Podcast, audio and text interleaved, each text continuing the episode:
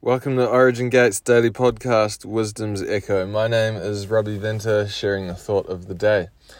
Well guys, I'm checking in from a place called Apotiki here in the North Island of New Zealand. Currently away, just been away for the last week or so. Had some time with friends of ours away and now here on assignment. Touching base with an incredible hub here in Apotiki. So anyway, it's been an incredible time here. We've spent the weekend unpacking all sorts of different topics, and I thought I'd just share with you some of what we've been touching on here as a group. So one of the concepts that we've been working through is this idea of inheritance. And I asked this question to the group. I said, guys, who here knows what your inheritance is? All right, and I don't know, have you ever asked yourself that question? Do you know what your inheritance is? Because for me, it's kind of one of these Christianese words that people kind of throw around all the time. Our inheritance, and unless we actually really grasp or understand or go after something that's ours, it just becomes just another word. And so anyway, there was maybe one or two people in the room that put their hand up and said, yeah, I'm out of a full room of people that said, yes, I know what my inheritance is. And for the most part, people don't know or didn't know or don't understand or walk in what their inheritance is. And so we went through and actually answered it through scripture. There's a very clear scripture. There's a very clear answer to this question in Scripture. According to Revelations, our inheritance is all things. It says, to those who overcome, I will grant them to inherit all things. I will cause them to inherit all things. So if all things were made through Christ, and he is in everything, and we're in him, then we're in everything. And if he's the owner of everything, and through our covenant with him, we become heirs of the promise, right? And he causes us to inherit everything because he created everything and he's in everything and we're in him and we're in everything. Then everything begins to respond to us differently when we walk in our sonship. So I know that's a lot of words, but another scripture is, a son, though he is the Lord of all, or another interpretation, another version of that scripture is, a son, though he is the owner of everything, is put under tutors and governors until the time appointed of the Father. All right, and so, again, it says that he's the owner of everything. She's the owner of everything. We're the owner of everything. So there's no exclusions. There's no exclusions from that statement. Our inheritance is everything, right? So that's why all of creation is groaning, waiting for the manifestation of the sons, because it's looking to the rightful owners. It's looking to its rightful owners to speak to it, to lead it, to guide it into its destiny. And so the thing is, though, we don't always turn up in such a fashion that we understand what is ours. And as long as we're blind to, deaf to, numb to, unaware of what is rightfully ours, we will not access it.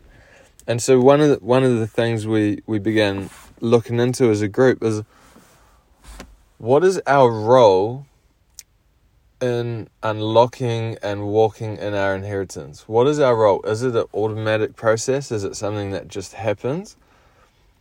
Or is it something that we've got a role in unlocking in our lives? All right, and so one of the stories in Scripture is of the prodigal son, a story that we all know. And so this son says, you know, it's really a story of two sons, one who engaged his inheritance from the wrong heart, the wrong attitude, who took the wrong approach in engaging his inheritance, and the other is of a son who didn't engage his inheritance at all. And so the son says to his father, all right, give me my inheritance, I want to go. And his attitude represents the heart of someone that's rebellious, really. It's what I want, I'm going to do what I want, it's all about me, my I. He excluded his father from his life. He separated in relationship and went down the track of it's all about me. So he received his inheritance, but he received it in the wrong way. And so we know how that story ends. But when he comes back, of course, the other son gets frustrated by the father's response to the son. And this is the very interesting statement that the second son makes. He says, you've never done this for me. I've been here all along serving you, but you've never done this for me. And the father says to him this very crucial statement that I want you to hear. Everything that is mine has always been yours.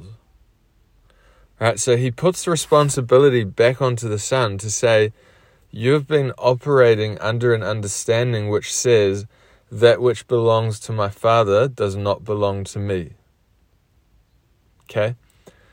And so he operated under a permission-seeking mindset. He was waiting for the father to give him permission to access something. And the father said to him, wrong angle, my son. If you wanted it, you could have taken it at any point, because what's mine is yours. Right? And so I've come across many people, especially people that I work with in sort of a discipleship capacity or a coaching process. And, the other day someone said to me, I just don't understand. I've done all these things right my whole life. I've tithed, I've given, I've traded, I've done all the right things, but things that just still haven't worked out for me. I'm still, it's like there's this expectation that I'm just waiting for God to unlock something. I'm just waiting for God to give something to me. I'm just waiting for God. And so sometimes these are very good people and they're great people and they're generous and they've got a good heart and they love the Father, but they're frustrated because they're waiting for something to happen for them, right? And so this son in the prodigal son story, the second son, he was one of these guys, and he was frustrated, he was annoyed, he was irritated. Father, why aren't you coming through for me? You're coming through for someone else, why do they get all the opportunities? Why do they get all, the business and the money? Like, what's going on here? How come you do it for him, but you won't do it for me? And so the response of the father is, everything that's mine is yours. So in other words, why haven't you taken initiative? And so the second son, his belief system was this: I do what the Father tells me to do. All right? And many of us have been trained to think like this. And he was waiting for his father to release something to him that had already been released according to the Father's perspective. So sometimes our perspective is a mismatch to the Father's perspective. I'm just trusting God. Well, what if He's trusting you? All right? And so we talked a bit about this, and another question that I asked is, if it's true that we've been given the power to generate wealth, which we have, according to Scripture, He has given us the power to generate wealth. If that's true, is it selfish to be rich, or is it selfish to be poor? Can we help more people if we're rich, or can we help more people if we're poor?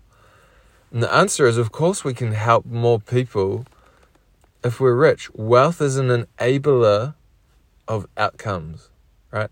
Wealth enables outcomes. And so if we've got wealth, we're able to create outcomes that are transformational for the world. And so sometimes we live in this mindset that says, it's good for me to be poor. It's good for me not to access that which is rightfully mine. We shy away, we hide ourselves, we disconnect from our inheritance. And so, unfortunately, or fortunately, depending on how you look at it, there's no third son where the story tells us what the right way is to engage our inheritance, right? There's no example of that. We've got someone that's full of themselves, that's self-centered, that's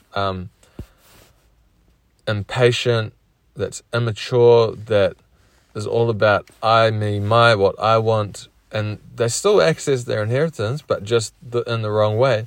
And then you've got someone who's, let me just say it this way, religious. Someone who's religious.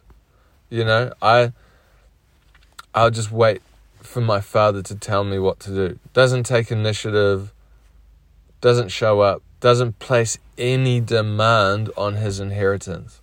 So you've got someone that places an unrighteous demand on their inheritance and someone that places no demand on their inheritance. So my question again is, if it is our inheritance as sons to inherit everything, is it something where we just wait around until the Father one day decides that we're suddenly worthy and he gives it to us?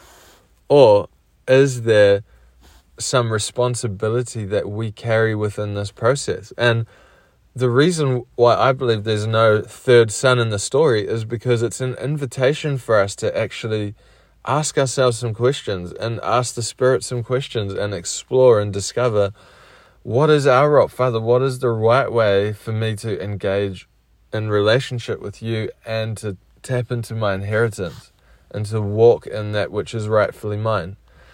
And so, in my experience, when we come into agreement with what is ours and we actually receive it and we accept it and we place a righteous demand on it, then it begins to flow for us. And so, one of the ways that we talked about actually doing it is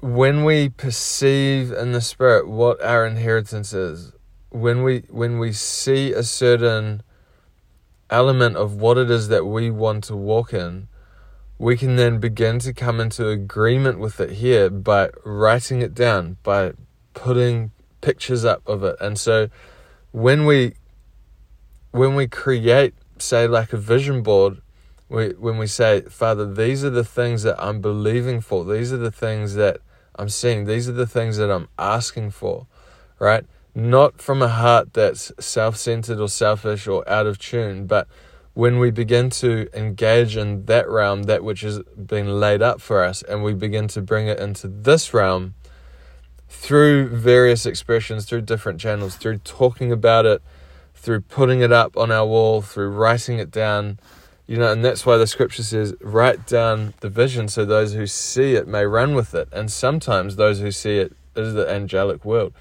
are the forces in that dimension that can then begin to work with us. And so I think that we need to have a balanced approach. There's an approach that excludes the Father, that's all about us, and there's an approach that says it's all 100% about the Father and when he gives us permission and when he releases and when he tells us what to do. And so both of those approaches are equally foolish. And so the religious mindset says, Father, all of you and none of me.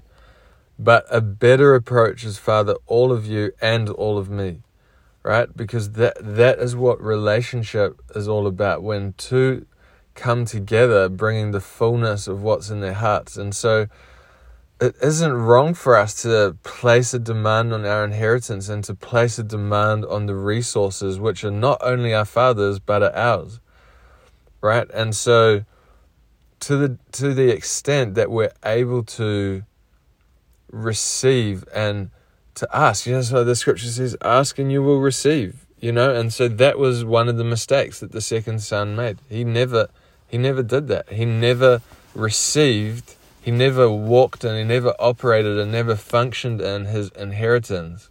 He was disconnected from it because he was waiting for something that was already his. So my question to you is, are you living in your inheritance? Can you see the fruit of your inheritance? Can you see the evidence of it displayed in your life?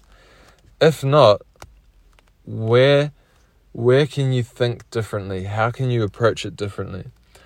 Guys, I'd love to keep talking about this, but it's my time's up.